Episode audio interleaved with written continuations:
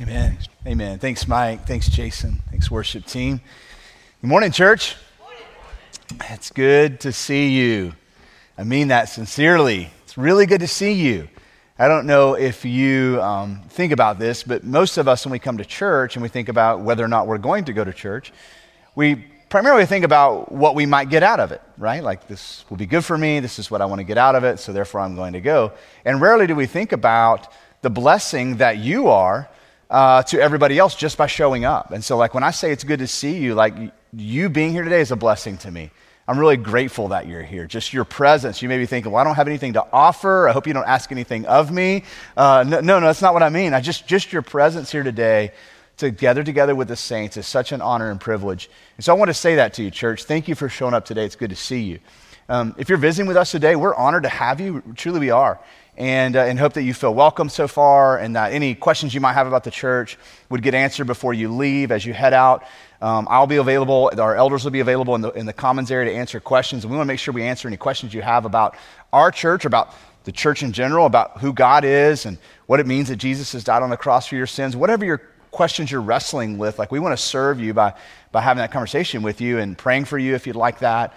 Um, but also want to just take a step further. If you I've been coming to Solid Rock for a while. I was listening to um, our live welcome and our vision video, and you're hearing about all this work that God is doing, and yet you feel like you're kind of on the sidelines watching that happen in other people's lives. And you're not quite sure what to do with that. I want to invite you to take, take a, a risky step by getting involved, to take that courageous step to say, I might be nervous about getting involved. I don't know what that means, what they'll expect of me. I, I totally get that. But just encourage you to take that step and see what God might do in your life and maybe even sign up for a welcome class or talk to our elders about getting more involved or just maybe something specific God's calling you to do. Like, let us know what that is and let us help you take that step. So, if you're visiting with us, especially glad to have you. Thanks for, thanks for giving us your time this morning. Uh, we are going to be in Acts chapter 2. This is week two in the sermon series uh, titled The Dawn of the Church. Uh, the title is, is describing the idea that we're looking at the moment in time, the moment in history where the church started, the dawn of the church. And really doing this for a couple of reasons. One is that as we go through this series together, Acts chapter 2, and we see what the church looked like in its most, like, in its infancy, its most pure form, like just the beginning of the church, what it looked like, it helps us understand why we do what we do. Like, why do we sing? Why do we pray? Why do we take communion? Why do we preach? Why do we open the Bible every time we're together? So it helps us kind of understand the why behind church, but it also helps us kind of measure ourselves. So the Word of God will describe itself um, like a mirror that when you open it, you're going to see a reflection of yourself and a reflection of who God is calling you to be. And it, and it works that way. You can see things about your character that you wouldn't have seen before, maybe some things you need to address or change. But it works that way for the church as a whole. As we open God's word, it can show us maybe where we're missing the mark. Maybe somewhere where we need to recalibrate or, or alter our course a few degrees to realign with um, the biblical view of what it means to be called the church. It's not enough just to put a sign out front on the lawn that says such and such church meets here. There are biblical principles and guidelines and descriptions of what a church is. And so that's our prayer as we go through this series together. And just so you know, we're primarily going to be in Acts chapter 2. And after today's sermon, we'll only have like seven verses left in Acts 2, and we're going to slow down after today. Matter of fact, we're going to take four weeks just to get through one verse after today. And so, like, we're going to take our time now in the seven verses that follow today's sermon. So, we've still got five or six weeks left after today as we move through Acts chapter 2, uh, the dawn of the church. All right, so you heard several times today this verse 21, this beautiful, powerful promise that God makes that everyone who calls on the name of the Lord shall be saved. Now, if that promise is true, that's the biggest promise that anybody has ever made to you. If God is truly making that promise to you, that everybody, including you, if you call on the name of the Lord, you shall be saved. That's a huge promise. So, what's going to happen today is last week we, we saw where the power of the church comes from, that it's the Holy Spirit. If anything good comes out of Solid Rock Church or another church that you attend, if anything like eternal comes out of that church, uh, the, the efficacy of the church is the Holy Spirit, not the personality of the pastor or how awesome the Sunday school teachers are. Like, truly, it's the power of the Holy Spirit that allows good things to come out of the church.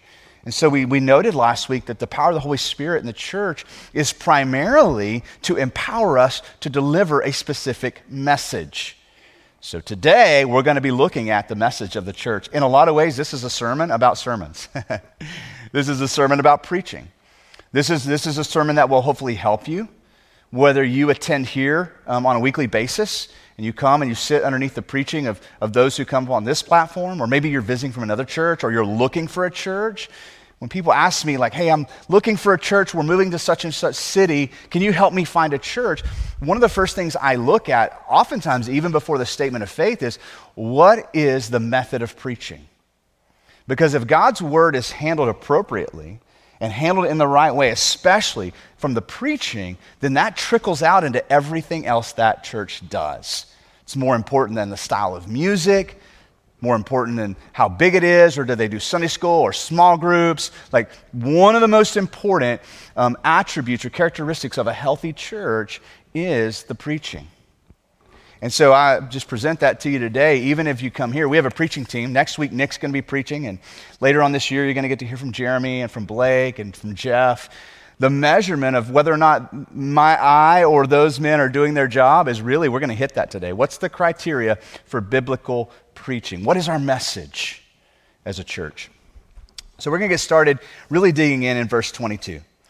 So Peter, empowered by the Holy Spirit, stands up to preach the first sermon. This is big time. And so he says, Men of Israel, hear these words Jesus of Nazareth, a man attested to you by God with mighty works and wonders and signs that God did through him in your midst, as you yourselves know.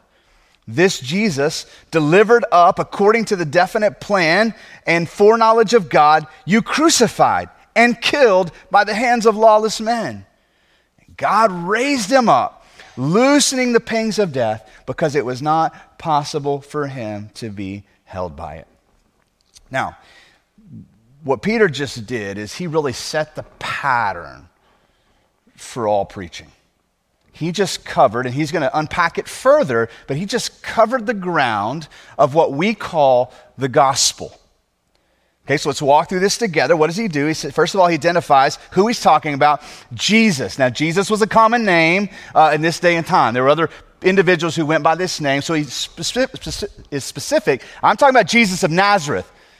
Like that should ring a bell. Oh, that's right. He's the one who was just crucified on the cross about seven weeks ago in Jerusalem at Passover. That Jesus, a man attested to you. Now, this word attested means to be pointed out to you by God. Like when you look at the life and ministry of Jesus, what God is doing in his life, God the Father, God the Father is pointing him out. But it also could be translated proven to you.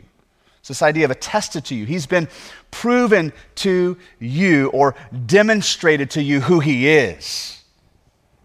This is the one I'm talking about Jesus, the Messiah, the Son of God, who has been demonstrated to you by what? By miracles and signs.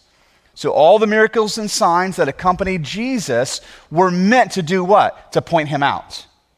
They weren't meant to impress us, they weren't meant to entertain us.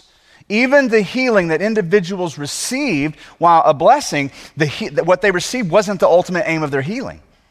And think about that. We talked about that when we were in the Gospel of John. When Lazarus gets raised from the dead, you know he has to die again, right? Like that was a little bit about Lazarus, but that was mainly about Jesus. God was attesting to us. He was pointing Jesus out to us through these miracles and signs. So think about going forward for the church. What, what are the wonders and the signs and the miracles of the church meant to do?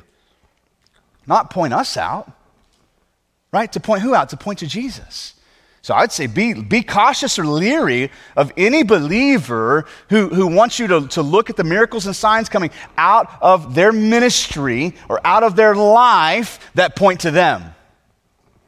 Just fair warn of, God, right? So Clearly, the signs and miracles of God are meant to point to who? To God, to point us to Him. So, this Jesus has been pointed out to us, demonstrated, and proven by these miracles and signs, and predicted by the prophets. We're going to see that and, and where Peter goes next. And then he reminds us that what? He was delivered up according to the plan and the foreknowledge of God. So when we see the crucifixion, we've talked about who killed Jesus? The Pharisees did, Pilate did, the soldiers did. It's true. These, all these individuals were involved in his, in his death. But ultimately, the prophets talk about how God the Father would one day send his Son to die on the cross for our sins. God the Father is behind it all.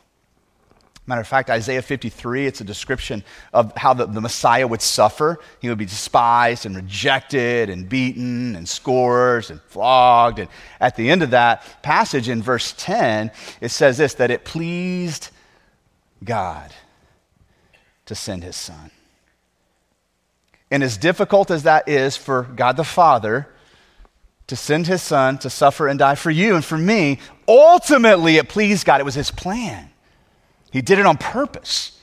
Jesus didn't get caught or cornered like that was the unfolding plan of God. And he was crucified and killed, but that's not the end of the story. He was also what? Raised up. What Peter just did is he walked us through the gospel right? That God had a plan before time to seek and save those who were lost. And his plan was to do what? To send his son, according to the prophets, to suffer and to die, to be handed over to lawless men. But death wouldn't keep him. He would rise victoriously over sin and death. That in him, you and I might find hope and find salvation, so that everyone who calls on the name of the Lord might be what? Saved what Peter just did. He just went over the gospel with us. Now, what he's going to do next, we're going to see this really helpful pattern in what preaching is and what preaching should be. So in verse 25, he begins to consult the scriptures. In verse 25, he says, For David says concerning him. So David here is King David right? Shepherd boy, killed Goliath, became king, committed murder and adultery, right? Repented. That's the David he's talking about. Wrote most of your Psalms. So that David says concerning him, Jesus. So David said some things that were about Jesus, and he's going to quote Psalm 16. I saw the Lord always before me, for he is at my right hand, that I may not be shaken. Therefore, my heart was glad and my tongue rejoiced. My flesh also will dwell in hope. For you will not abandon my soul to Hades or let your Holy One see corruption. You have made known to me the paths of life. You will make me full of gladness with your presence. So, what Peter's going to show us is that while David was writing this song, and it came out of David's heart, it came out of what he was thinking. Now, David thought he was writing about himself, but what Peter's going to show us is that David was actually writing this about Jesus. And he's going to explain to us how that works. Look at uh, verse 29. Brothers, I say to you with confidence about the patriarch David that he both died and was buried, and here's the catch, and his tomb is with us to this day.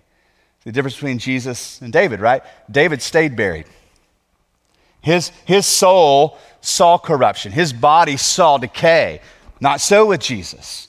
And so he's going to point to that fact, the idea that David's still in the tomb, Jesus is not. David was ultimately not writing about himself, he was writing about Jesus. And he says in verse 30 about David, being therefore a prophet, and knowing that God had sworn with an oath to him that he would set one of his descendants on his throne, he foresaw, he saw ahead of time, and spoke about the resurrection of the Christ. Specifically, that he was not abandoned to Hades, nor did his flesh see corruption. You see how, David, how Paul, uh, Peter does that with David? He reads an Old Testament scripture he says David was writing this, and writing out of his own experience, but ultimately, David was a prophet pointing forward to somebody else. He was pointing forward to Jesus, and he was writing specifically about the resurrection of Jesus. David was preaching the gospel beforehand. But Peter's showing us this in his, in his sermon. He makes a reference here about how um, David knew that one of his descendants would sit on his throne. That's a really important piece of Peter's sermon because what he's referring to is 2 Samuel 7. In 2 Samuel 7, at the beginning of the chapter, David is talking with Nathan, a prophet, and he really wants to build the temple for God. So they've, they've established the nation of Israel. Uh, Jerusalem is the, is the key city. And now David wants to build a temple. And first of all, Nathan's like, David, you've been successful so far. I don't see why God's going to stand in your way. And later on that night, God speaks to Nathan and tells Nathan to go back to David. And so Nathan goes back to David with this message. In verse 12, he says to David, When your days are fulfilled and you lie down with your fathers, David, you're going to die. I will raise up your offspring after you, who shall come from your body, and I will establish his kingdom. Here's the key He shall build a house for my name, and I will establish the throne of his kingdom forever. He wasn't just pointing to David's children and their children, he was pointing to one who would come in David's lineage who would sit on the throne forever who would sit as the king of Israel, not for a generation, not until somebody overthrew him or until his corruption got the better part of him, but a king who would come sit on his throne forever. But the key is this king would be related to David. That's why it's so important in the Gospel of Matthew and the Gospel of Luke that we see the lineage of Jesus literally comes from David. And so Jesus comes as this one who would sit on the throne of David forever. And so Peter's point is this is that as he looks at the scripture and explains the scripture, is that ultimately David was pointing forward to Jesus.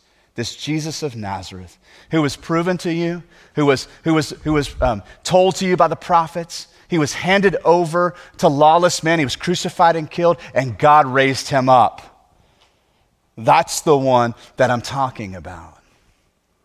Now he's going to he's going to do this again in verse 32 he continues to explain to the church this Jesus God raised up. And of that, we are all witnesses. We saw this. This just happened like seven weeks ago. Being therefore exalted to the right hand of God, and having received from the Father the promise of the Holy Spirit, he has poured out this that you yourselves are seeing and hearing. Remember, they just had that powerful moment where the Holy Spirit of God shows up, and it's like, it's like the wind, but it's not the wind. And such a powerful manifestation of God's presence that it's, it's like the wind is shaking the building and they see these tongues of fire. And we explained last week the symbolism of those, those tongues of fire. Well, these very people, like they were there, and he's explaining to them what was, what was happening here when he says this. And then he goes on to refer to David again in verse 34. He says, For David did not ascend into the heavens, but he himself says, the Lord said to my Lord, Sit at my right hand until I make your enemies your footstool. Let all the house of Israel therefore know for certain, and here's his thesis or his conclusion God has made him both Lord and Christ, this Jesus whom you crucified. Lord, meaning like King, Christ, the Messiah, the Son of God, comes as the King in the lineage of David to sit on the throne of God forever. Jesus comes, what? As the Messiah who was promised to come and to suffer for our sins, that by his stripes we may be healed. That's Jesus, Jesus of Nazareth. So, my question as I move through this sermon from Peter, I'm thinking, okay, now I have an idea of what I'm supposed to do when I stand up and preach. Now I have an idea of what I'm looking for in a church uh, when I want to discern whether or not that church is modeling biblical preaching right? The scriptures first, and the scriptures are then explained, and then we're going to see in a minute that the scriptures are then applied to our lives, and then we're called to respond. Because I think through that, I ask myself this question okay, is this the only pattern? Or is this just one way that preaching can happen? Maybe there's like a hundred different ways. This was just Peter's style. So I began to think about some of the instructions that Jesus gave after his resurrection. And I began to think about some of the things that Jesus did and the message that Jesus himself preached after his resurrection. I want to look for just a minute at um, a resurrection appearance um, with two disciples who were on the road to Damascus. You may have remember this story um, from the Gospel of Luke. Uh, after the resurrection, two disciples, they're really upset that Jesus has been killed. Um, they're just really struggling with this. And so they're, they're walking, and Jesus comes up beside them. You guys remember the story? And they don't recognize him at first. Let's just pick up a few verses from this. This is in Luke 24. Verse 24. Luke 24, 24 says, Some of those who were with us, though they're, they're explaining to Jesus why they're struggling, some of those who were with us went to the tomb and found it just as the women had said, but they did not see him. So Jesus is like, Why are you guys so sad? Jesus has been killed. They're saying this to Jesus. And then, the, not only that, some of the women went to the tomb and they found that it was empty. And so Jesus responds in verse 25. He says to them, O foolish ones, and slow of heart to believe all that the prophets have spoken. So Jesus is validating his message by whom? The prophets. He's doing the same thing that Peter's doing here, right? He's explaining to them from the prophets what's going on. Look at what he does. Was it not necessary that the Christ or the Messiah should suffer these things and enter into his glory. And then look at what Jesus does. And beginning with Moses and all the prophets, it's your Old Testament. Look at what he does. He interpreted to them in all the scriptures the things concerning himself. He opened up the Old Testament with these two disciples and began to show them how the Old Testament was pointing forward to Jesus.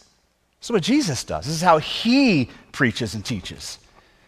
We fast forward, and there's another resurrection appearance where now he's in the upper room with the 11. And this is also in Luke 24. Um, look at this with me. Luke 24, starting in verse 44, it's like 20 verses later. Um, then he said to them, so he's appeared to the 11, and he's going to say something similar. Then he said to them, the 11, These are my words that I spoke to you while I was still with you that everything written about me in the law of Moses and the prophets and the Psalms must be what? Fulfilled. We don't open the Old Testament just looking for examples of where God has fulfilled promises. Our assumption is God has fulfilled everything he promised. This is what Jesus is doing, showing them all the promises of God, all the prophecies of God being fulfilled. From where? The law, the prophets and the psalms which is in like in the hebrew language or in the, the jewish culture meant the entire old testament. That's how you would describe the old testament. And so what jesus does is he begins to interpret it and explain it to them Verse 46 And he said to them, Thus it is written, the Christ should suffer on the third day, rise from the dead, and that repentance for the forgiveness of sins should be proclaimed in his name to the nations, beginning from Jerusalem. Church, this is what Peter's doing. The thing that Jesus said should happen, this is what Peter's doing. The church started. What are we going to preach? What are we going to proclaim? Oh, remember what Jesus told us to do? He showed us how to do this. And then he told us to go do what? That repentance and forgiveness of sins should be proclaimed in his name to all nations, beginning from Jerusalem. You are witnesses of these things. And then verse 49 And behold, I am sending the promise of the Father upon you, the Holy Spirit, stay in the city until you are clothed with power from on high. The very thing we looked at last week, this Holy Spirit showing up and empowering them, what Jesus is saying, this Holy Spirit is going to empower you to do what? To proclaim me to the nations that repentance and forgiveness of sins will, will be preached in my name, starting in Jerusalem, ultimately where? To the ends of the earth. This will be your message, church. Hey, 11 disciples, this will be the message that you are empowered to deliver. So we've made it about halfway through his sermon. What we call this in the preaching world, this kind of method of preaching, is expository uh, preaching. Or um, the other, another word for it would be expositional preaching. You may have heard that, or even exegetical preaching. I like the, the beginning with the, the E, the beginning. I, I like exegetical because it sounds like excavate. It's the idea. Now, listen, this applies to you in your daily devotional time with the Lord, what I'm about to say. But it, it begins with what? Opening up God's word with the intent I want to excavate. I want to know what God's word says before I draw my conclusions. I want to know what God's word says before I draw my applications. Now, there are other methods of preaching that you may have sat under that have been beneficial to you and helpful. And I wouldn't say this is the only way to preach, but this is the biblical model we're given. For example, topical preaching. You may have sat under topical preaching where a preacher stands up and says, Today we're going to talk about grace. And so there's an opening of God's word, there's an explanation of God's word, there's an application of God's word to your life, and then there's a call to respond, okay? I'm okay with topical preaching as long as it's expositional, as long as God's word gets to speak before the preacher. You, you, hear me on that? Like, as long as God gets the first word, and the preacher's job is to do what? To explain to support with other passages of Scripture, to illustrate, to apply, and then appropriately call ourselves, not just you, ourselves to respond. Okay, so this is the model of preaching in the early church. Not just what feels good, kind of tickles the ears and makes me feel warm, makes my heart feel like, oh, it just felt so good. I'm inspired now to go out into the world. Sometimes the message that comes out of here, it's heavy. It's weighty, it's convicting. The, the word that's used, and we're about to read it, is that it cut them to the heart. Have you ever been cut to the heart by God's word? And the good thing is, is that God is a surgeon. And when he cuts to the heart, he does so with such perfect precision that's appropriate and it's right. Look at what happens next. Verse 37 says, Now when they heard this, they were what? Cut to the heart and said to Peter and the rest of the apostles, Brothers, what shall we do? How do we respond? How do we apply what we just heard to? This is big, Peter. What you're telling us is that all this stuff written in the Old Testament is about Jesus, and that means that Jesus is the Son of God. He's the King of Israel. He's the Messiah. He was crucified by lawless men. He was raised up, and he sits at the right hand of the Father. What do we do with that? That cutting deep into who we are, and we don't know what to do with that. Verse 38 And Peter said to them, Repent and be baptized, every one of you, in the name of Jesus Christ for the forgiveness of your sins, and you will receive the gift of the Holy Spirit. This is the primary application of the gospel in our lives. Repent and be baptized, receive the Holy Spirit. Let's unpack that for a minute. I know the word repent has some confusion in the church. What does it mean? Sounds like a really harsh word. It's a heavy word. Um, earlier, we were singing a song that had some heavy lyrics. Um, May the vision of you be the death of me. Does that catch anybody off guard? You're like, oh, that's it's kind of heavy. like I didn't like that's I didn't expect to sing that at church. So what does that mean? I spend most of my effort in life trying not to die, and now I'm showing up at church singing songs about dying. The idea behind that is this that God would make himself known. So if you're singing those lyrics, God, make yourself known to me in such a way that the vision of you, how big you are, puts something to me to death. And it's not the idea of a physical death. It's not, not necessarily even the idea of death of identity. It's the idea of the death of the ego, the sinful part of me, the part of me when, that when I let it out, it hurts people right? The part of me that when I let it out, it's a reminder that I'm still struggling with sin. Like, put those parts of me to death. May the vision of you, the good vision of you, the powerful vision of you, the gracious vision of you, put to death in me all that is corrupt and evil and unkind and hurtful. That's a good prayer. If you're married, that's a really good prayer. Put to death the things in me that keep coming out sideways and hurting my spouse. I'm tired of doing it. God, put that to death in me. Okay, these, this is a way of, of thinking about repentance. Repentance is, first of all, begins with accurate self awareness. I finally admit who I am with my weaknesses and my brokenness and my limitations. Okay, this is who I am. This is what I'm chasing after to find pleasure, joy, and meaning, and those things don't work. So I'm going to let go of this sinful behavior. I'm going to let go of these sinful desires, and I'm going to do what? I'm going to turn and take hold of something better.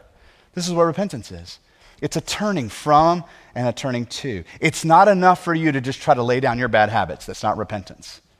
If you're not turning from what is evil and corrupt and hurtful inside of you and broken inside of you, turning from that and turning to something better, guess what you're going to do?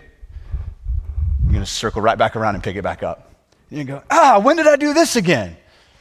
And that's, I mean, almost like a humorous thing, but in reality, like that's, that hurts, doesn't it? The Bible actually says that's like a dog returning to its vomit. I didn't come up with that imagery. That's Bible talk. Like, that's a big deal. So, repentance isn't just letting down, it's like turning from these hurtful, harmful, sinful things to something better. What are we turning to? We're turning to the person of Christ. Where I used to seek joy and security and peace and these worldly things that don't work, I am now finding those things in Christ. I'm repenting. I'm, yes, admitting, yes, sin, brokenness in me, but it's more than that. You, are you with me?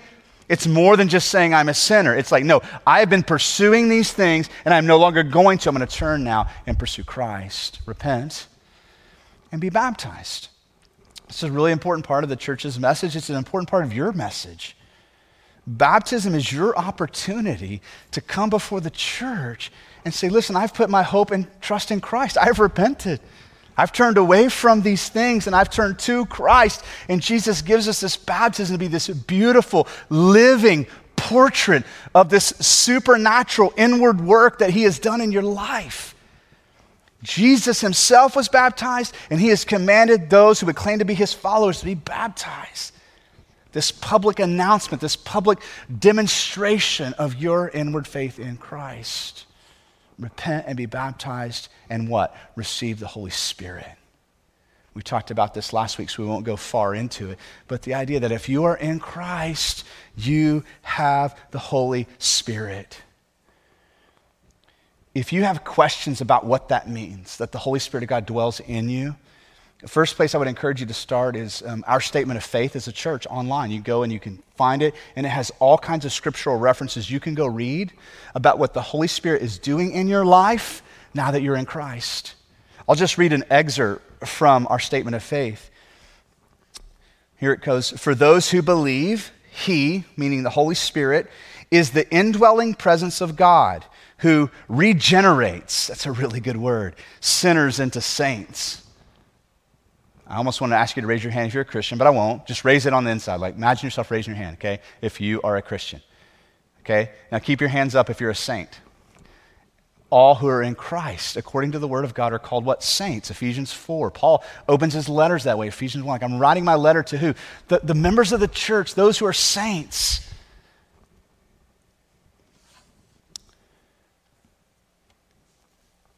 So he regenerates sinners into saints.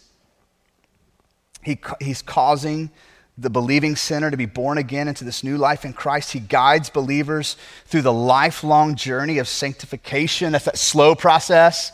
We grow by inches, not by miles, kind of like trees over time. It's, it's the Holy Spirit doing that in you. Uh, he empowers believers for Christ like living.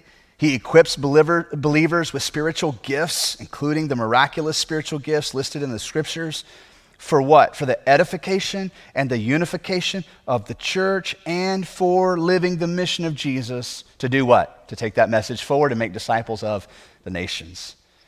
He eternally seals and guarantees the inheritance of the saints. All of those statements come out of scriptures. And the scriptural references are right there on our statement of faith online if you want to go um, look at that. So, first of all, what is the content of Peter's message?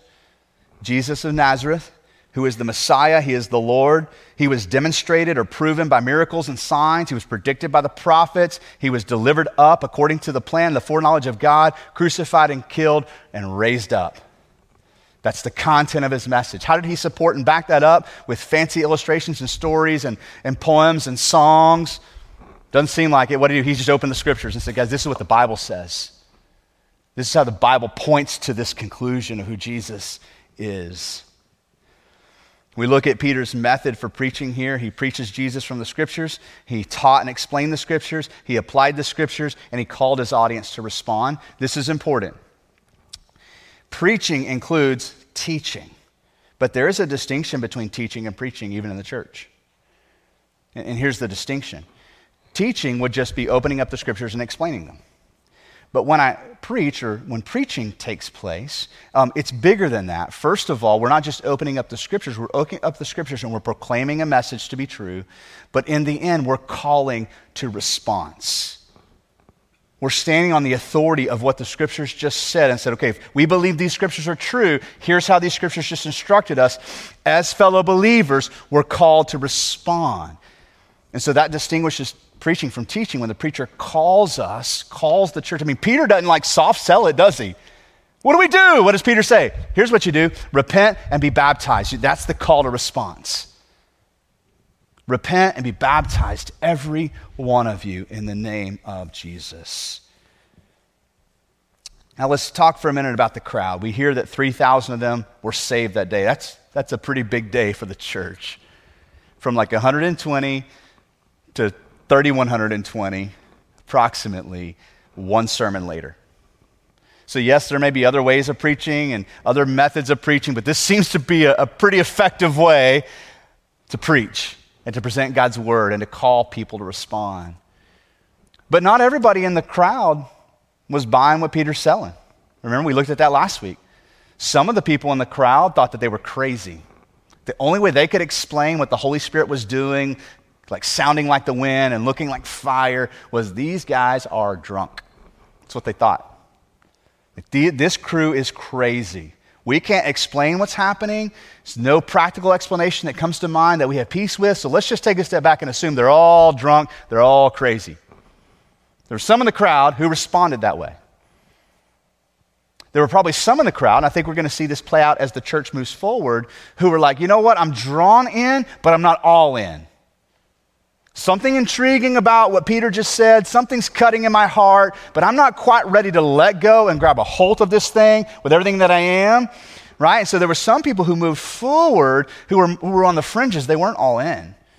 And these are people who oftentimes will use, use Jesus like a good luck charm. Like, I just want enough of Jesus to have a good day, but not enough that I would give my day to him. I want just enough Jesus to, like, to make my life better, but not enough of Jesus that I have to give him my whole life. Right? That's the idea of kind of a religious Christianity, which is kind of religion. And then Jesus becomes this kind of like good luck charm. I'm going to live my life how I want to live. And when I hit a hard spot, I'm going to call on my good luck charm to come help me get through the hard spot. When in fact, your Lord Jesus is saying, hey, let's don't go that way. I've got a different path for you. No, I'm not going to help you get over this obstacle that leads to more destruction. Why would I do that? No, I'm calling you to repentance. Let go of that mess. Let's go somewhere better. And so there were those in the crowd who responded in those different ways, but then there were those who responded with sincere faith. About 3,000 souls. Everyone who calls on the name of the Lord will be saved, but that doesn't mean that everybody's going to call on the name of the Lord. We'll just finish this together. Peter says about this promise in verse 39, he says, For the promise is for you and for your children and all who are far off, everyone whom the Lord our God calls to himself. With many other words, he bore witness and continued to exhort them, saying, Save yourselves from this crooked generation. So those who received his word were baptized, and they were added that day about 3,000 souls. It's a big day in the church. And I believe this sets the pattern. Any other sermon you're going to look at in the scriptures is going to follow this same pattern. Maybe, maybe Paul will use different Old Testament references, but he's going to follow the same pattern. Let's let the scriptures talk. The scriptures point us to Jesus. Our response is what? Let's repent. Let's turn to Christ. Let's put our faith in him. Let's live for him. So I just want to end, end today. One, I hope that you have a better understanding of what biblical preaching is supposed to look like. Um, if you ever have questions about the preaching that takes place here at Solid Rock, um, we're open to that, whether it's me or somebody else on the team. Now, it's always best that you don't like come at us like 30 seconds after we come off the stage and like just blindside us with a huge theological question, but we want to hear them. So catch us in the comments, shoot us an email. Let's set up a time and talk about any questions that might come out about, about the preaching that come out of the preaching. Okay, that's, that's important and that's biblical. That anything I say is measured against the scriptures. Anything that any of the other guys say up here is measured against the scriptures. You, as the saints, have to keep your ears open and your eyes open to that. Here's some application that I want to, I want to draw from today, though, that, that hopefully will, will help you think about your response. First of all, let's talk about what you believe. Do you believe that Jesus is, in fact, the Son of God, the Messiah who the prophets promised would come, who was demonstrated and proven by signs and miracles, who was delivered over to lawless men by the plan and the foreknowledge of God, who was crucified, killed, and whom God raised from the dead. Do you believe that? That's, that's the starting point. From there, I just want to ask you some things. Have you truly come to the place in your journey where you've called on the name of Jesus and you've repented? You're like, hey, I'm done with this. I'm ready for something better. I'm going to call on the name of the Lord and be saved. Have you truly come to that place where you've like acted on what you just said that you believe? Okay, I believe this is true about who Jesus is. Then he calls you to turn to him. Have you done that? Have you truly turned to Jesus? Here's another question Have you been baptized? We want to be cautious that we don't put baptism out as this mode that fixes everything. We talk about it here. The water that we use, it's Fort Worth City tap water. I'm pretty sure there's nothing supernatural about it. But listen to me, make no mistake about it. What baptism is symbolizing is supernatural, it's sacred, it's meant to be held in high regard and not flippantly. And it's an important part of your journey in following Christ. Repent and be baptized. If you've not been baptized, like we want to know that and, and we want to answer any questions you have. And ultimately, if you're in Christ, we want to baptize you we leave here today, if that's you, you can grab me or grab one of our elders and say, I'm ready. I'm ready to talk about baptism. We'll set up a time to talk about baptism. And if that's what God is actually speaking in your life, we're going to affirm that and we're going to set up a time for you to be baptized. The last question is this. If you say, Yes, I believe that Jesus is all those things, then let me just ask you this. For whom or for what are you living for? What is the story of your life proclaiming right now? For whom or for what are you living for? What, have you spending, what are you spending your time and energy on? What is the message? What is the sermon coming out of your life? Okay, because the gospel points to Jesus as your Lord and your King. And whether you stand up here and preach, or you serve kind of behind the scenes and you're kind of that person, great, I love it. But what's the message coming out of your life? Is it Jesus? Want to pray now with you and um, ask you to think about how you might respond today. If you want um, to talk with a prayer partner, they'll be down front. Our elders will be out in the commons. We'd be honored to pray with you or answer any questions you have as you respond. Let's pray. Um, Father, thank you for this really clear reminder from the scriptures of what preaching is to look like. And Father, we acknowledge that because we are involved in preaching as um, sinful, fallen men, that oftentimes, Father, our words need to be measured. But thank you for showing us today how to measure our words against the scriptures. More important than my voice or my insight or my words or my illustrations, Father, is your voice and your word. There is no good sermon preached where your voice is not heard. And so, Father, rather than looking for churches that preach good sermons, Father, we want to be believers who are looking for, for your word to be proclaimed faithfully. We pray that for Solid Rock Church, God, that you would consistently, constantly measure our preaching against your word. Father, I pray now for anybody here who's kind of wrestling like the citizens of Jerusalem were wrestling that day in Acts 2 with what to do with Jesus. I just pray, God, that you would make yourself known and that you would call them to action, to take a step of faith, to trust in Jesus. Maybe you're calling somebody to repentance, or maybe even you're calling somebody into baptism. Father, would you make that clear as we sing this last song? And would you give us the faith to respond? We pray all this in Jesus' name. Amen.